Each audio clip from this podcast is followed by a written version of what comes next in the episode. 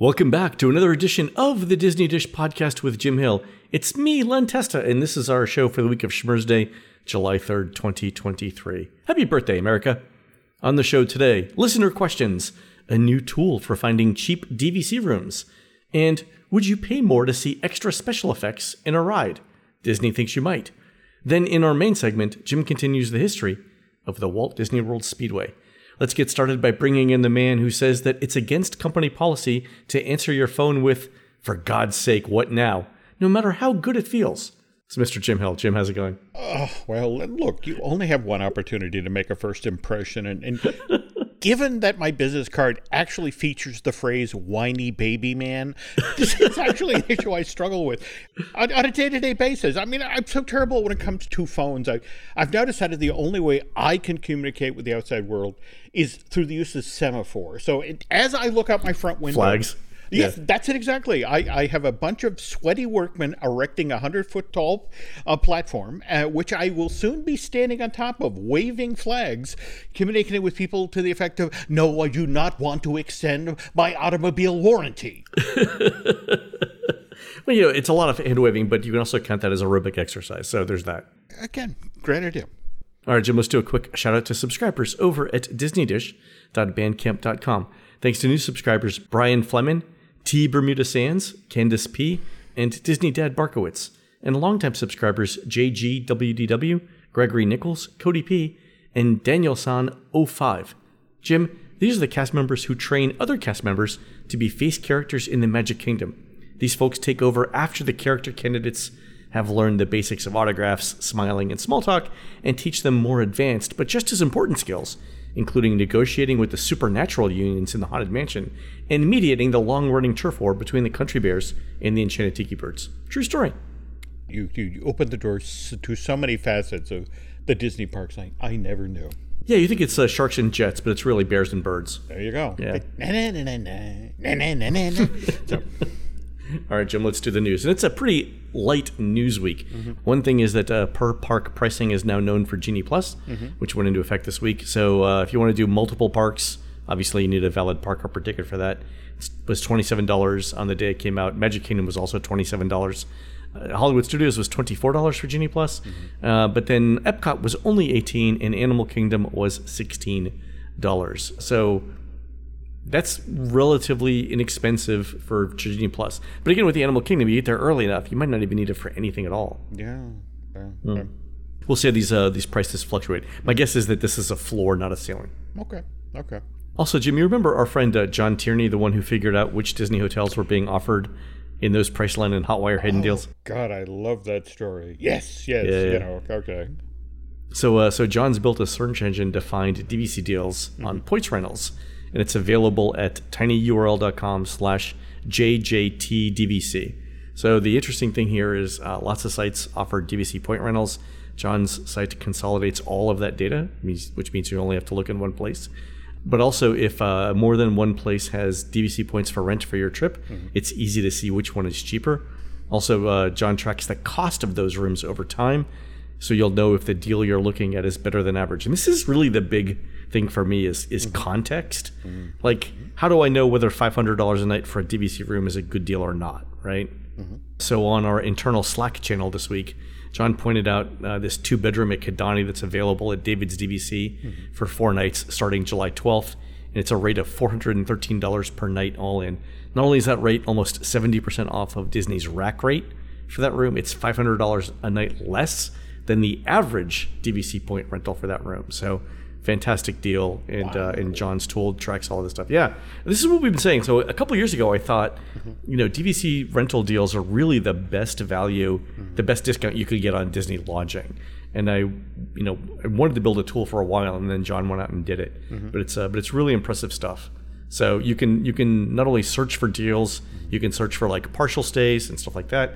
Yeah, it's working out really really well. So anyway, it's uh, tinyurl.com slash jjtdvc. Mm, Take a look. And hats off to Mr. Tierney for, for doing all the heavy lifting here. Yeah, fa- fantastic, uh, fantastic job. Mm-hmm. All right, Jim, time for listener questions.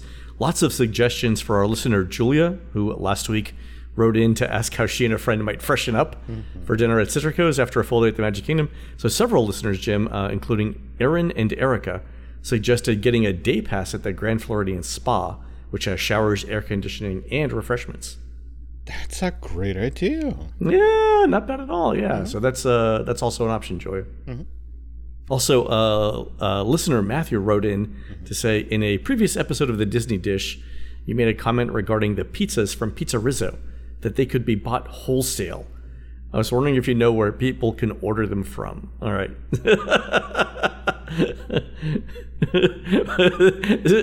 it was an odd question, Jim, but I'm including it. All right. Okay, okay. Uh, Yeah, Pizza Rizzo Pizza, I did not think was going to be that in demand, but okay. Uh, I saw them at Cast Connection, Matthew, where you can buy a box of them, 30 pizzas for $30, which I'm not a huge fan of Pizza Rizzo Pizza, but I am a fan of $1 pizza. so, Ted, walk in the door, you're hungry, open the freezer.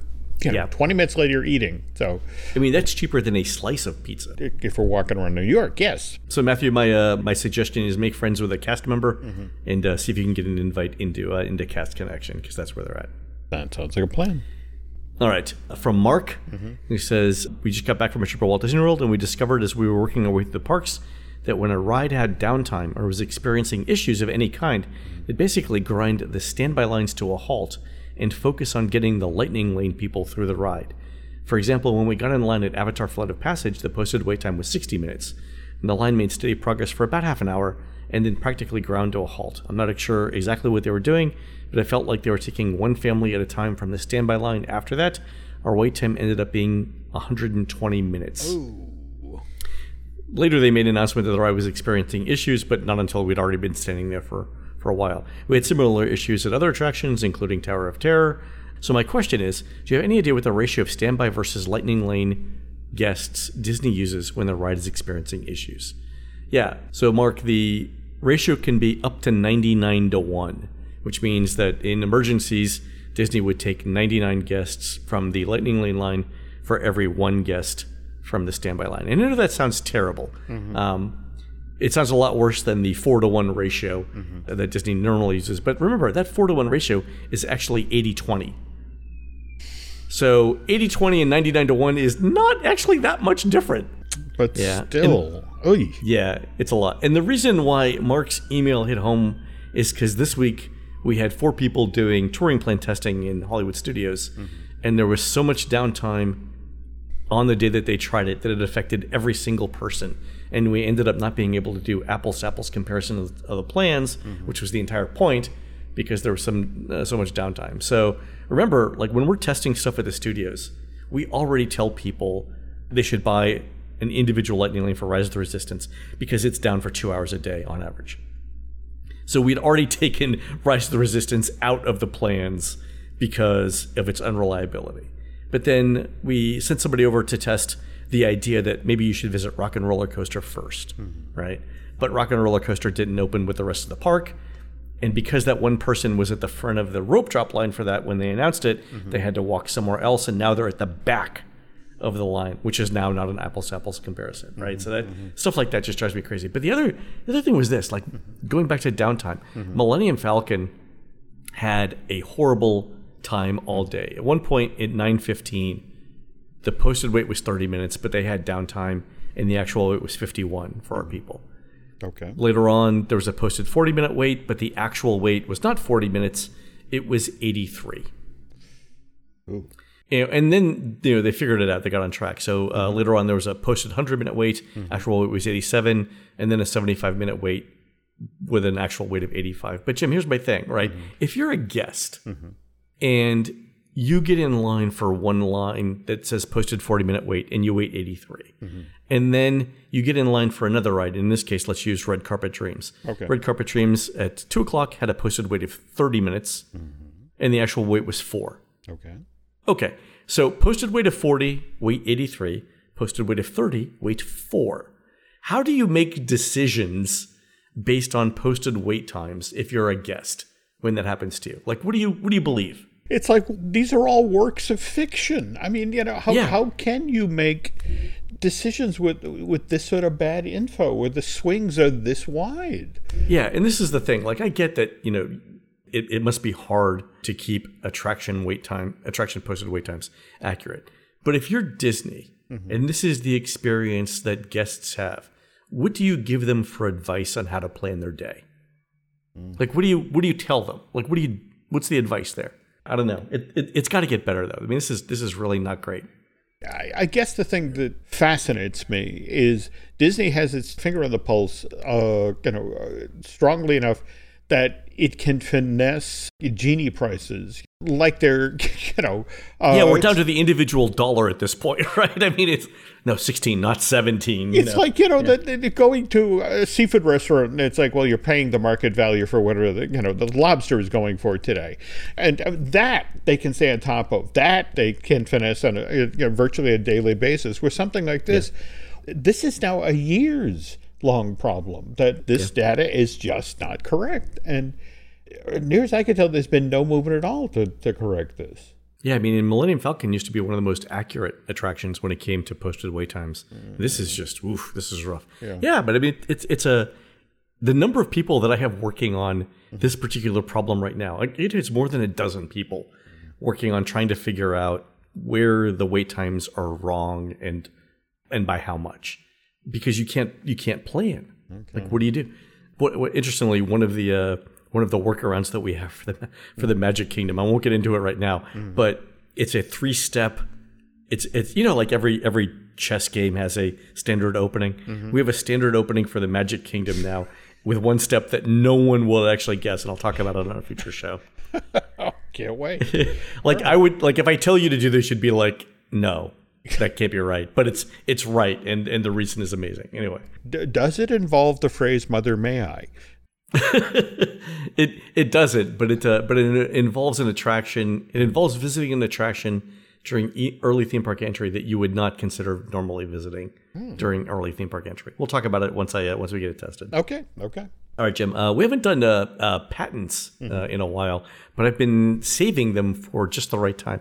So Disney's uh, actually got a patent application in. Yeah, did it back in February, mm-hmm. but it, I, I just noticed it uh, this week, and uh, it's called "Systems and Methods to Adjust In-Vehicle Content Based on Digital Assets."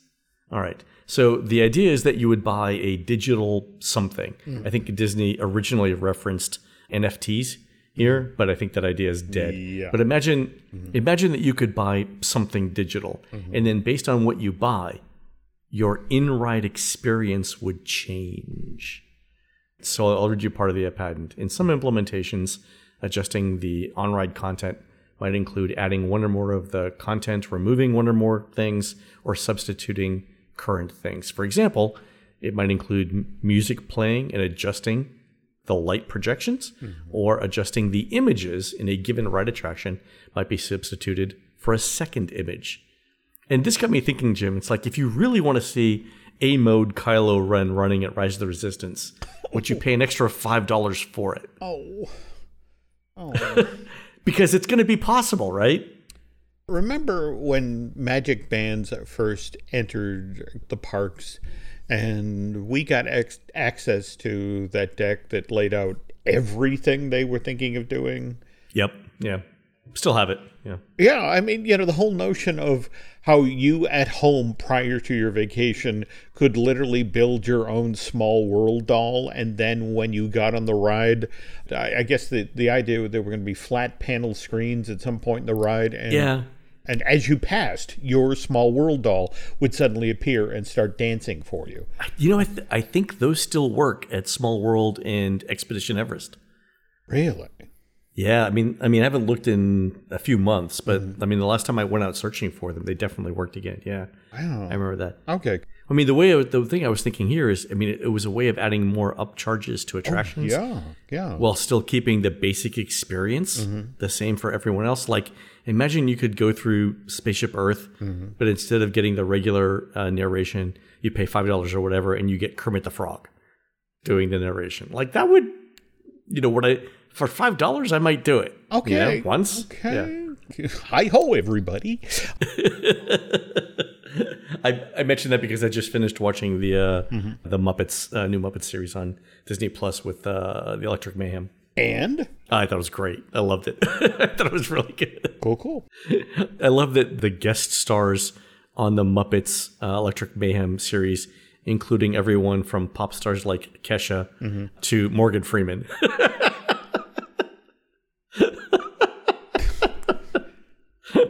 Just tells you the appeal. But at the same time, it just it makes me a little crazy that you can get people like that to turn out when it's the Muppets. And and Disney's been sort of treating them like, well, that's nice. Okay, back in the box for three years, and then we'll figure out what to do with it. yeah, I mean, I think the, I think the one episode had like Paula Abdul and Morgan Freeman mm-hmm. on, which is like the A to Z of of Hollywood entertainment, right? anyway, great show if you haven't uh, seen it. And, the, and think all the episodes are like 30 minutes or less. So you can binge watch it all in one night, 10 episodes. All right, folks, we're going to take a quick commercial break. When we come back, Jim will let the cougar loose and finish up the story of the Walt Disney World Speedway. We'll be right back.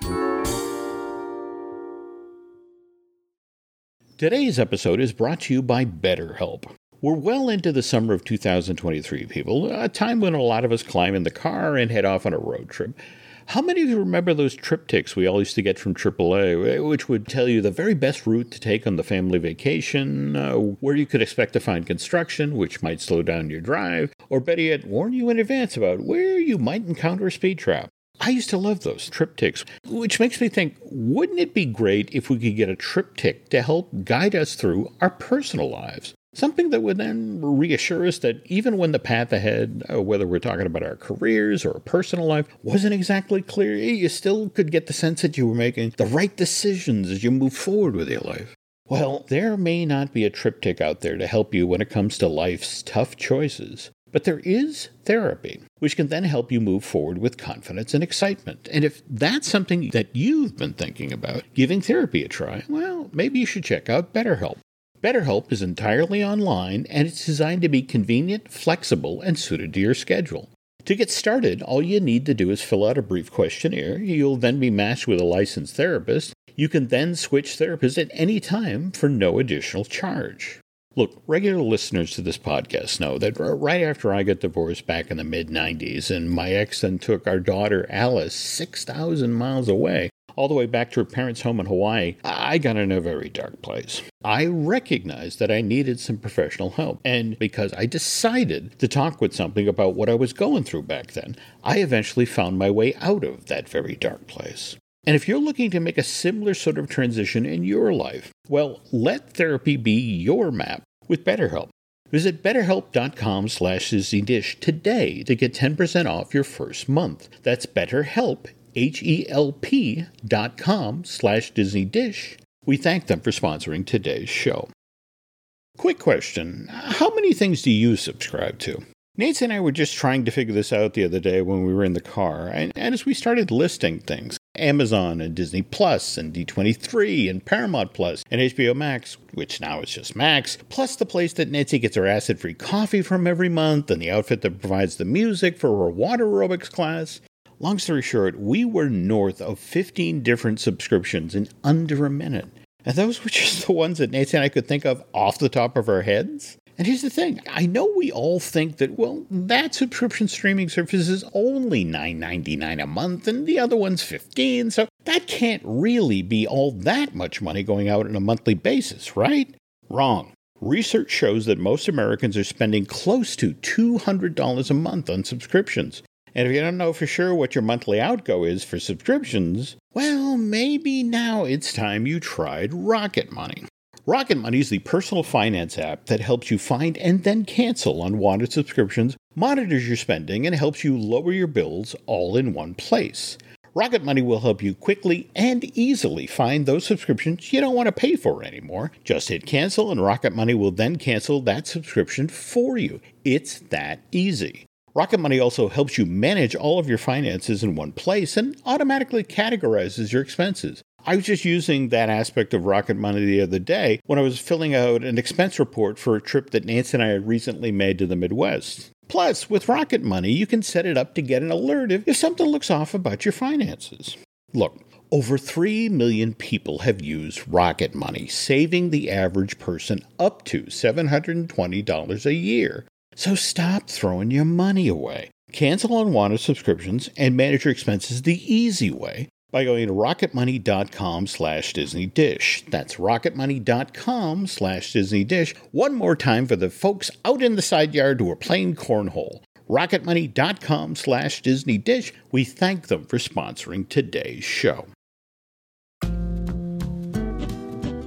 All right, Jim, at the end of last week's show, hmm. you mentioned that the very first race at the Walt Disney World Speedway was on January 27th, 1996. Mm-hmm. And listener Daniel Owens, who goes mm-hmm. by the name NASCAR Man RR mm-hmm. on Twitter, not only sent in video from that race, including an interview with Roy Disney, but also noted that driver Buzz Calkins held off Tony Stewart for the win, and it was the only Indy Racing League win of Buzz Calkins' career. Yeah. And thank you, Daniel, for sending that along. Uh, In fact, uh, I touch on it in today's story because it's really? That's it- well, no, it's just it, it's such a cool snapshot of when this thing was in operation. I mean, mind you, January of 1996, and it felt like the Walt Disney Company was on the verge of launching something really big here, a bold new enterprise for the company. And, and Yeah. this is literally when the wheels are coming off of the Walt Disney World Speedway. Nice metaphor, nice, uh, uh, good analogy. All right. Okay, but, but okay. So what goes wrong? I, a couple of things actually. I mean, you recall on last week's show we talked about how the Speedway only cost Disney six million dollars to install, and and one of the biggest cost savings in this project was because the company had. It was effectively building this racetrack on top of a seldom used part of the Magic Kingdom parking lot. Uh, they didn't have to do the usual site prep. Clear trees grade the land you know watch out for sinkholes. I mean this is central florida after all. But that work had already been done back in late 69 early 1970s when when the 125 acre parking lot for the magic kingdom was was being built. So all the company had to do to create this racetrack was step into the space and and build it on top of that. But and build it quickly they did len. Ground was broken uh, june 27 1995 and the last bit of asphalt was put into place october 18th of that same year. The entire thing 12 weeks len. Wow. but the Walt Disney World Speedway wasn't really finished. When Disney reached out to Indy racers and invited them to come on down to Orlando and participate in the very first Indy 200 race, these racers were enthusiastic. I mean, eh, they love the idea. They com- competed that uh, competition's top prize, by the way, that was $125,000. So the same price that Disney's charging now for one person on an around the world ABD. well, there you go. You know, but you, you don't get the, the air freshener that you can dangle from your rearview That's mirror. That's true. Yeah. Okay. And and the other thing, think about these racers could bring their families and they could enjoy the resort Well, the That's the, true. the drivers on the speedway are practicing. So. And the, so the racers then turned to Disney and said, "Cool, I'm gonna let my pit crew know. I, out ahead of the race, can we get access to your on-site garages? We're, we're gonna need to stash all of our gear, and you know." and, and, and this is where Disney, well, yeah, about that. Oh. We haven't actually built any on site garages at the Speedway, and not yet anyway. That part of the project, Len, uh, Walt Disney World officials had, had pushed off to year two. You know how, Sure, how, how. Disney will open an attraction and then the shade structure for the queue won't show up for two or three years. This is kind of that same thinking. And what they told the, the, the racers is like, look, uh, what's going to happen is, is you guys will come down and you'll you'll set up your stuff outside along the track, and that's not going to be a problem, In in in Florida, right? on air in unair conditioned. Okay. Yeah. Sure. I mean, How often does it rain in Central Florida? say, as long as it doesn't rain, Jim. As long as it doesn't rain, we'll be Okay. fine. All right. So now factor that in, and and uh, in order to actually qualify for the, this this race, the drivers and their pit crews had to travel down to Orlando right after the holidays. And given that the month of January had previously traditionally been downtime for all IndyCar drivers. The idea Yeah. that they now had to leave their families right after New Year's and then haul all their crud down to Lake Buena Vista and then set it up right there out in the open trackside. So out in the elements, no rain cover, no shade, no air conditioning. And this was just to qualify Len, not actually yeah. Not a not a great uh, not a great first experience, yeah, right? not a great first impression. And the same could be said for the folks who attended uh, the, the very first race at this new facility. In fact, I'd, I'd love to get Daniel's memories of attending this because because it was the first at Disney World.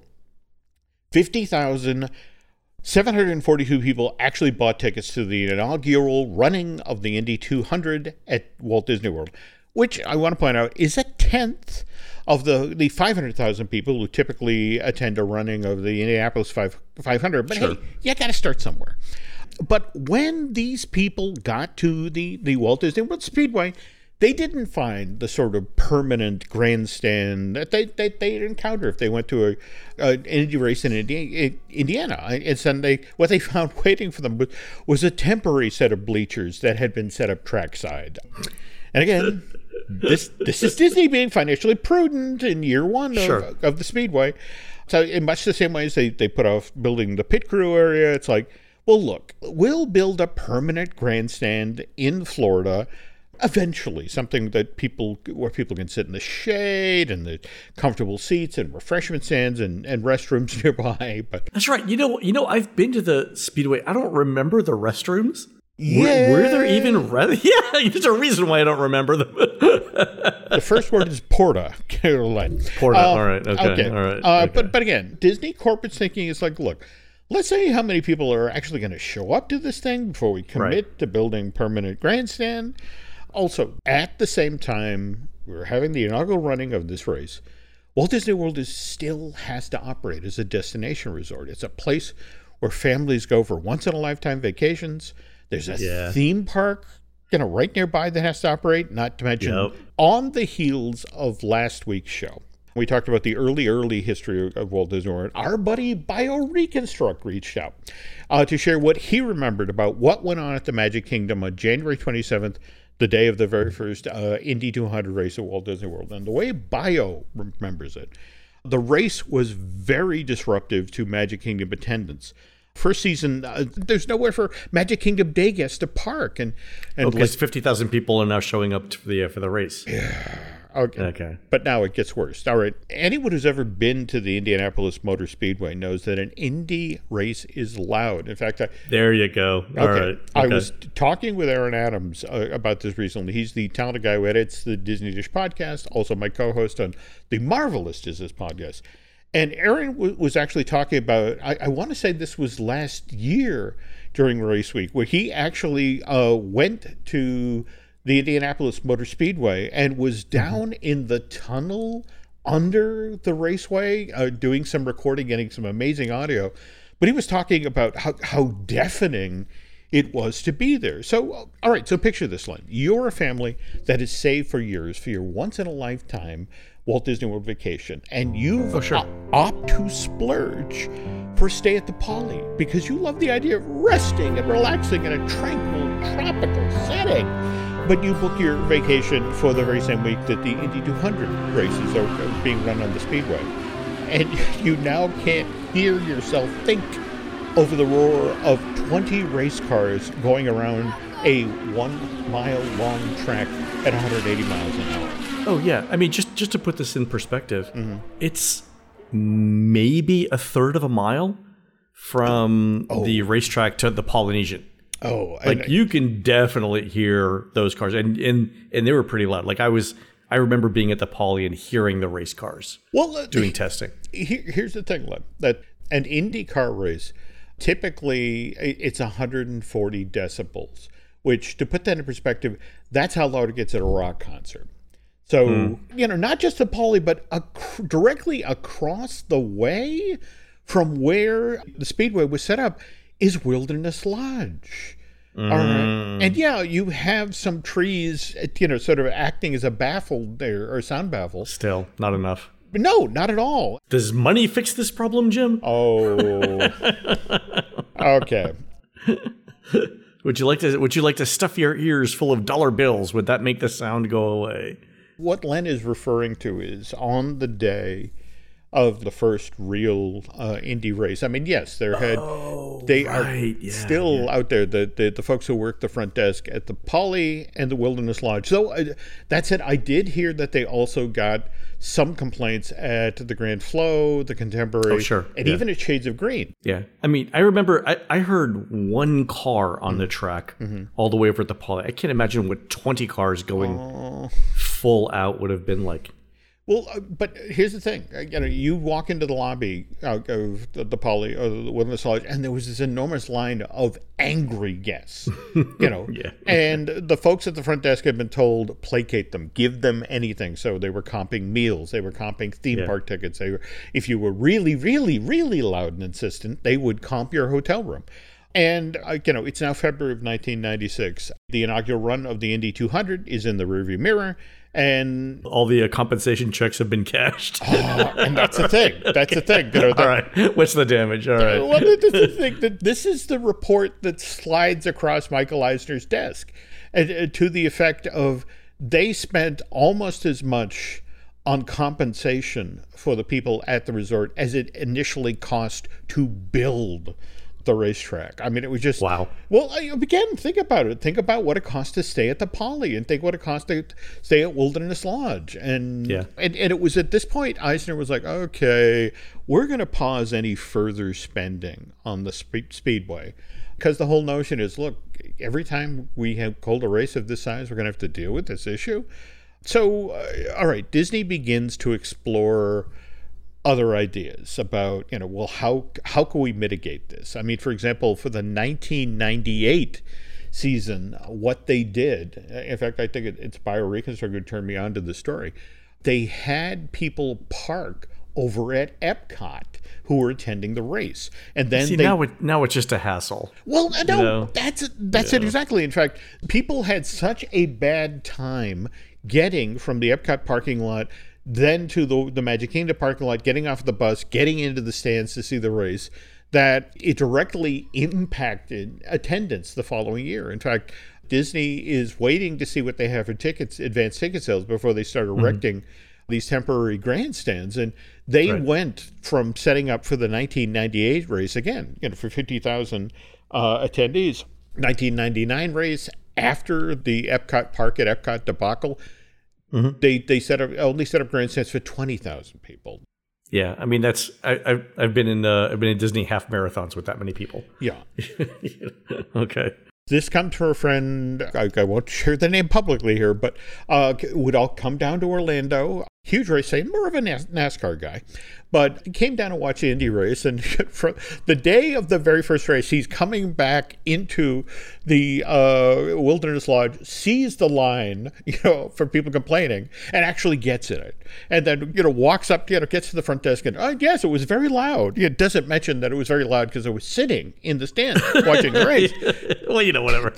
and they comp him his room for his stay. And so he, he Oh. did this for four years, Len. Just, you know, come down, actually watch the race, and then go down to the lobby and pay. And four years in a row, he got his stay at the Wilderness Lodge comp. wow. And, and again, Disney is still handing out freebies, and it's still, uh, the financials aren't working.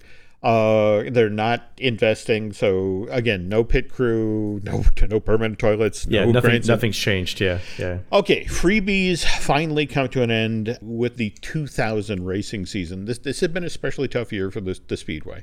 It'd been given a back eye, or excuse me, a black eye, when Sam Schmidt, following a crash, w- was left paralyzed. And also among folks in the circuit, the Walt Disney World Speedway, it now had kind of a bad reputation. Uh, you know, the, Yeah. it was either built too fast or was built on the cheap and no real improvements had been made since all that work those 12 weeks in 19 oh, wait a minute i take that back because the first summer after the initial race because they were having drainage issues they built in the middle of the infield a retention pond that was shaped like mickey mouse and Still there. that, yeah, uh, still yeah, there. well, this is a Lake Mickey. But anyway, 2000 racing season ends. Disney and Indy racing officials confer, and their concern now is Super Bowl 35, hmm. January of 2001, is going to be held in Tampa. And the thinking is, wow, if we stick with our usual plan here, with a Saturday before Super Bowl Sunday, with the Super Bowl 35 being held in Tampa, nobody's going to be want to be in Orlando. You know, and, and do we really want you know the race to be held in front of empty stands? Really? You think you think no one would be in Orlando if the Super Bowl is in Tampa on Sunday? Because I've I've been to a Super Bowl in Tampa, Mm-hmm. and I stayed in Walt Disney World. I guess the other thing to remember here is that, and in fact, if you watch that video that, that Daniel showed, shared earlier today, you have this imagery of that opening year with 50,000 people in the stands. And Yeah. now remember, you know, we, after, you know, the parking over at Epcot debacle of 98, you, you dropped Yeah. it to 20,000. You know, you're already, you, you- you're losing strong visuals, you know, and so it's Yeah, like, you've lost sixty percent of your crowd. Yeah. yeah, and so there was talk at that point. Well, look, could we maybe, maybe for one year, let's move it to Labor Day, and also given the reputation that the the Mickyard had in the on the racing circuit now, the, the for a time Disney actually kicked the idea of like, well, all right, should we should we build a new one? should we do the smart thing and move it down by 192 and say make it part of the wide world of sports complex Oh, Yeah. Uh-huh. an idea. I wonder what if they would have built it there to begin with. um, i know Would it have? Because then, because then you've got all that other infrastructure right there. you do you do but, but Ah, remember all you know right, the, the way we started out the story today that they thought they were being smart by using all this already cleared graded land in the parking lot. Yeah, yeah, yeah, yeah. Okay. Anyway, at this point, uh, Michael Eisner has had his fill of IndyCar racing. You know, what he decides to do is to pull the plug on the actual Indy 200 race in Orlando. And largely let the know the Walt Disney World Speedway become a place where guests with deep pockets can then go try their hands at, at driving high performance vehicles by signing up for spending a couple hours at the Richard Petty driving experience. And that actually opened on site there in February of 97 and to a large extent that kept the lights on at the speedway after the company walked away from the racing business in, in late 2000 but but when guests' interest in, in driving fast cars uh, began to dwindle down to only a, a, handful of people each day, that Yeah. yeah, handwriting on the wall. March 27, 2015, Disney announces the Walt Disney World Speedway would be closing on August 9th of that same year, so the track could be razed. And the, the language they use, Len, is transportation improvements can be made to the, the immediate area. So this is these are the flyover ramps you and I were, were talking about on, on the last show. And they're nice flyover ramps. They are. They are. Anyway, June 1st, 2015, Richard Petty Driving Experience closes its doors, packs up. Demolition of the racetrack begins in late August of that same year, and by the fall of 2015, the Walt Disney World Speedway is no more. Hmm. So you're saying if we go on Google Earth now, we can still see Lake Mickey? Yeah, still there. Yeah. Wow, I did not know that. But anyway, to bring things full circle here to you know what Len was mentioning at the top of the show here again, uh, Daniel Owen, who goes by again the handle NASCAR Man underscore RR, uh, that's his Twitter handle, folks.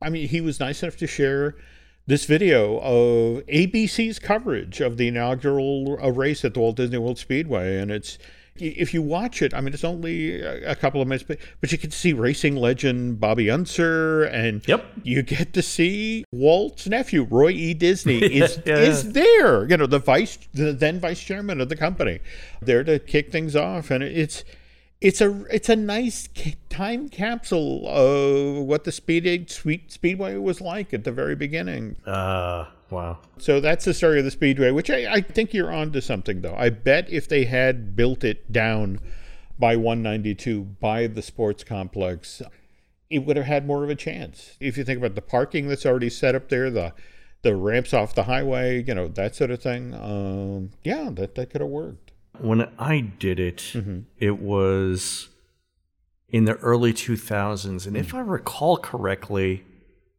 there was a a driver there, and I want to say it was like an actual Indy driver there. It happened to be there that day, and if I recall correctly, it was Emerson Fittipaldi was actually there. Oh, like no, and, yeah, it was really? the- yeah, like he gave it. He gave us the safety briefing Wow. on it. Yeah, I know, right? So, you know, I got uh, obviously I'm asking a million questions, right? So one of them was like, is there a restrictor or governor on the Indy cars? Because um, re- remember there was the Richard Petty driving experience, but there was also the IndyCar racing experience. There was, there was. and I like I like IndyCar better than I like NASCAR. And these were they weren't actually Indy cars; they were Formula 4 cars. So like, there's everyone knows Formula One. There's a Formula Two, Three, and Four. Yep. These were Formula Four cars, but basically like for you know kids. Um, but but it, it was you know it was really interesting. Like they give you the the safety briefing, and a lot of it was like you you can die. Like you, these are these are real cars. Yep. You know you can you can go at speeds up to 180 miles an hour. Mm-hmm. There are no restrictor plates on the cars, and it will they will go as fast as you want. So I'm asking him like, what, what do you mean as fast as you want? And he's like, well, the interesting thing about doing it mm-hmm. was most people did not have the nerve to drive the car as fast as it could be driven. So he's so what so what Fittipaldi said. And I think there was like one other person with me on mm-hmm. the on you know in the entire thing. Again, it was not this was not well attended. Mm-hmm. But Fittipaldi was like, "Look, you will lose your nerve mm-hmm. way before the tr- the car will lose its grip on the track. Like you you were not brave enough to to push this car to its limits. He's like, I can I can show you what it's like if you want, right? Because so Emerson was actually ahead of us. He was um Emerson was so the when you when you got on the track, Yeah. Fittipaldi was uh, you know there was a driver in front of you that was basically like your lap car. You couldn't pass the lap car. Okay. Okay, like that's that That's gets right. you kicked That's off right. I remember that. get okay. you yeah. get you kicked off immediately. Okay. Okay. So and so like Fittipaldi was like, I will go as fast as you want. Mm-hmm. You do not have the courage to go as fast as the car will let you. Right. And and that was that was the exp- he's like most people keep it to 135 140 Mm-hmm. but if you want to go 180 I will go 180 as long you know as long as you want he's like I have complete faith in the car I have complete faith in the track you as a beginning driver will will chicken out way before that. It was like um, I have the, my my college roommate uh, Andy once told me that like if you ever get into a batter's box with a major league pitcher, you will drop to your knees to try and preserve your life the first time you see a big league curveball. And it was the exact Emerson Fittipaldi was saying the same thing about cars. Like you, you know, you just you don't have the skill. Yeah. That It, ta- and that's the thing, right? Professional athletes have a have a oh, have Oh, no, no, another no. gear. Will, yeah. Absolutely, I get it. Just there, just something when you, you you make that step up to the big league. I mean, and literally, yeah. that's why they call it the big leagues. You know, where Yeah. you know you you're you're suddenly playing or driving at a level that, that the rest of us can't even dream of. The uh, the other cool thing was uh, getting into the asbestos flame retardant suit. I, gotta, I gotta say that was that was super cool too. that was that was that was kind of awesome. Not gonna lie. So anyway, yeah, but it was it was fun. I would I would totally do it again. I would totally do it again. Yeah, yeah, Uh, just for me, it's fascinating that it stood there as long as it did. Yeah. And again, the company entered into it with with such hopes. You know, they really Yeah. did hope that they were but you know, it wasn't. you know. It wasn't a major expense. I mean, it was a, it was a it was a gamble, but Mm-hmm. you know, not like like buying Fox for seventy one billion dollars. this is Oh, this that, that's a that's a whole nother gamble. Whole other right show, there. whole other show, all right. Okay, so All right, folks, that's going to do it for the show today. You can help support us and Jim Hill Media by subscribing over at disneydish.bandcamp.com, where you'll find exclusive shows never before heard on iTunes. We just did an interview with former Imagineer Jonathan Ackley, who designed the in park games, including Kim Possible World Showcase Adventure and Sorcerers of the Magic Kingdom. So, so go look for that soon. Also, we have an email for tech support at Bandcamp. That is support at bandcamp.com. On next week's show, it's the anniversary of Toy Story Midway Mania at Tokyo Disney Sea, and Jim tells us how Disney has adapted this ride to fit in at three different theme parks.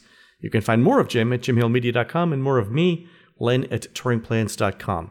We're produced fabulously by Aaron Adams, who'll be singing his new duet, This Grass Was Made for Playin', with the Electric Mayhem as part of Porch Fest at Roscoe Village on Sunday, August 20th, 2023, starting at the Roscoe Village Chamber of Commerce in beautiful downtown Chicago, Illinois.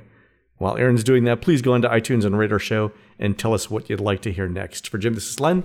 We'll see you on the next show.